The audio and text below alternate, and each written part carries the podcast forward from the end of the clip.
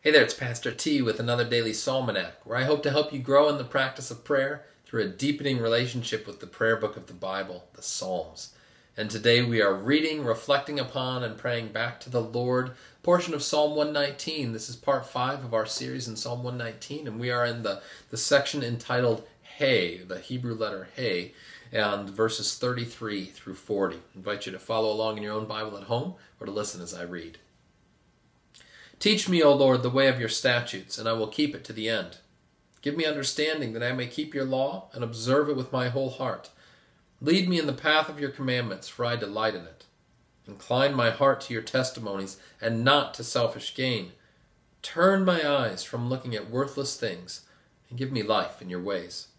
Confirm to your servant your promise, that you may be feared. Turn away the reproach that I dread, for your just decrees are good. Behold, I long for your precepts. In your righteousness, give me life. Glory be to the Father, and to the Son, and to the Holy Spirit, as it was in the beginning, is now, and will be forever. Amen. Isn't it remarkable how sometimes when you're reading the scriptures, a, a, verse or a passage of the Bible just slaps you upside the head with how relevant and germane it seems to be to our present day concerns, to some of the challenges that we face in our modern life? For me, we have just such a verse in this passage from Psalm 119. In particular, I have in mind verse 37, which says, Turn my eyes from looking at worthless things and give me life in your ways.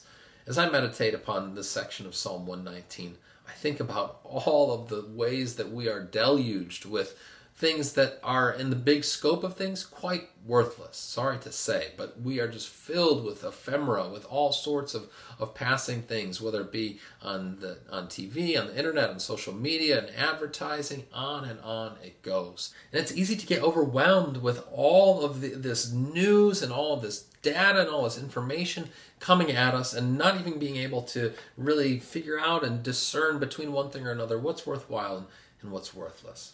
And so, this passage, this verse from Psalm 119, is so relevant. Turn my eyes from looking at worthless things. Lord, help me to focus on those things that matter, those things that are eternal, that are unchanging.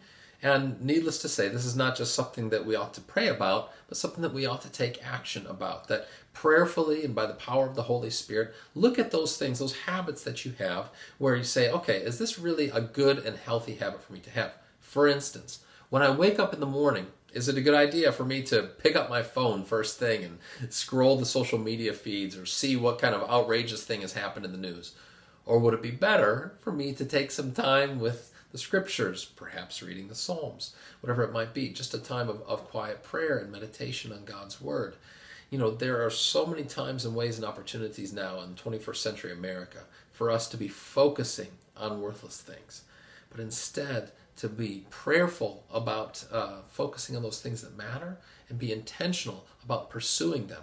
As Paul writes to the Philippians, if anything is good, if anything is true, if anything is honorable, if anything is, is worthy of praise, think on these things. So the psalmist encourages us, and Paul does as well. We ought to pray this, we ought to take steps to make it true. Let us pray. Blessed Lord, we recognize that there are so many things in our society, in our culture, that, um, frankly, in view of your kingdom and in your eternal truth, are just worthless.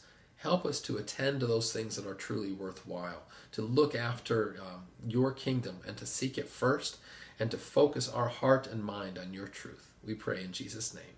Amen. And now may you go forth this day focusing, thinking about, and practicing those things that are truly worthwhile. Go in His peace. Amen.